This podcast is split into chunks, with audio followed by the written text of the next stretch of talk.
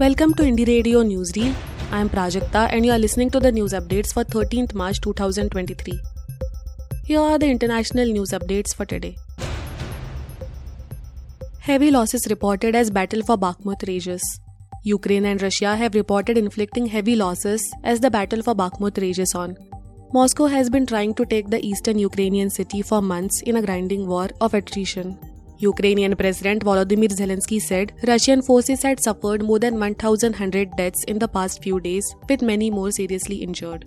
Russia said it had killed more than 220 Ukrainian service members over the past 24 hours. Analysts say Bakhmut has little strategic value but has become a focal point for Russian commanders who have struggled to deliver any positive news to the Kremlin. Myanmar army killed more than 28 in monastery attack, insurgent group says. At least 28 people were killed by Myanmar army at a monastery in southern Shan state, an insurgent group said. Troops shelled in the Nan village on Saturday, the Karenni Nationalities Defense Force that is KNDF said. Myanmar has seen a growing number of deadly battles between its military and armed resistance groups since the junta seized power in a coup two years ago. Some of the fiercest fighting has been in this region between the capital Nay Pyi and the border with Thailand. On Saturday, the military's air force and artillery entered the village after the shelling at around 1600 local time and executed villagers they found hiding inside a monastery, the KNDF said. Mexico too dangerous for spring break, say US officials. Authorities in the US state of Texas have advised American citizens not to travel to Mexico during the spring break holidays for security reasons. The Texas Department of Public Safety, that is DPS, said that drug cartel violence represented a significant threat for anyone crossing into Mexico. It comes after four Americans were kidnapped shortly after crossing the border last week. Two of them were murdered, while two were released unharmed.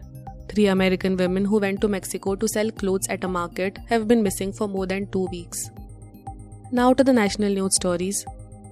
India remains biggest arms importer despite overall drop.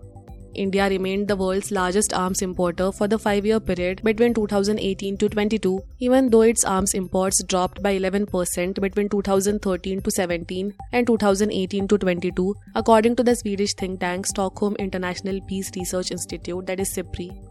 Russia was the largest supplier of arms to India in both 2013 to 17 and 2018 to 22, but its share of total Indian arms imports fell from 64% to 45%, while France emerged as the second largest supplier between 2018 to 22.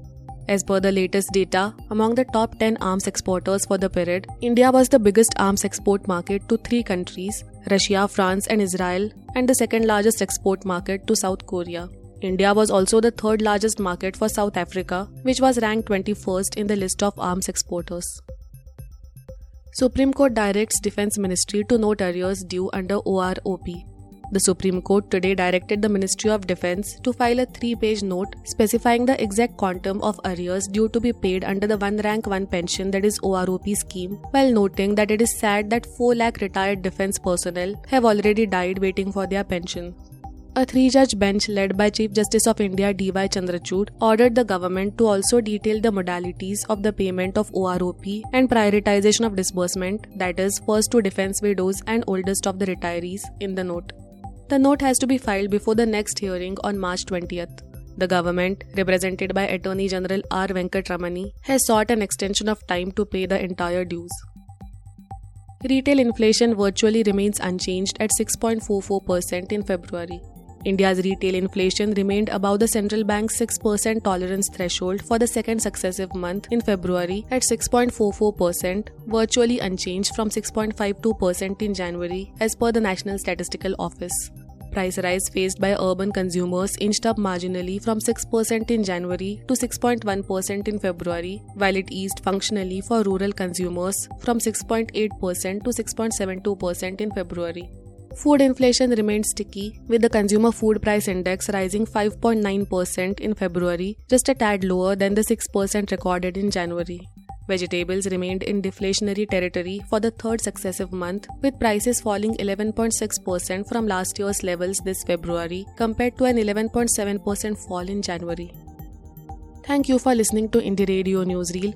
For more news, audiobooks, and podcasts, stay tuned to Indie Radio or log on to www.indiejournal.in. Also, consider subscribing to listen to our premium shows.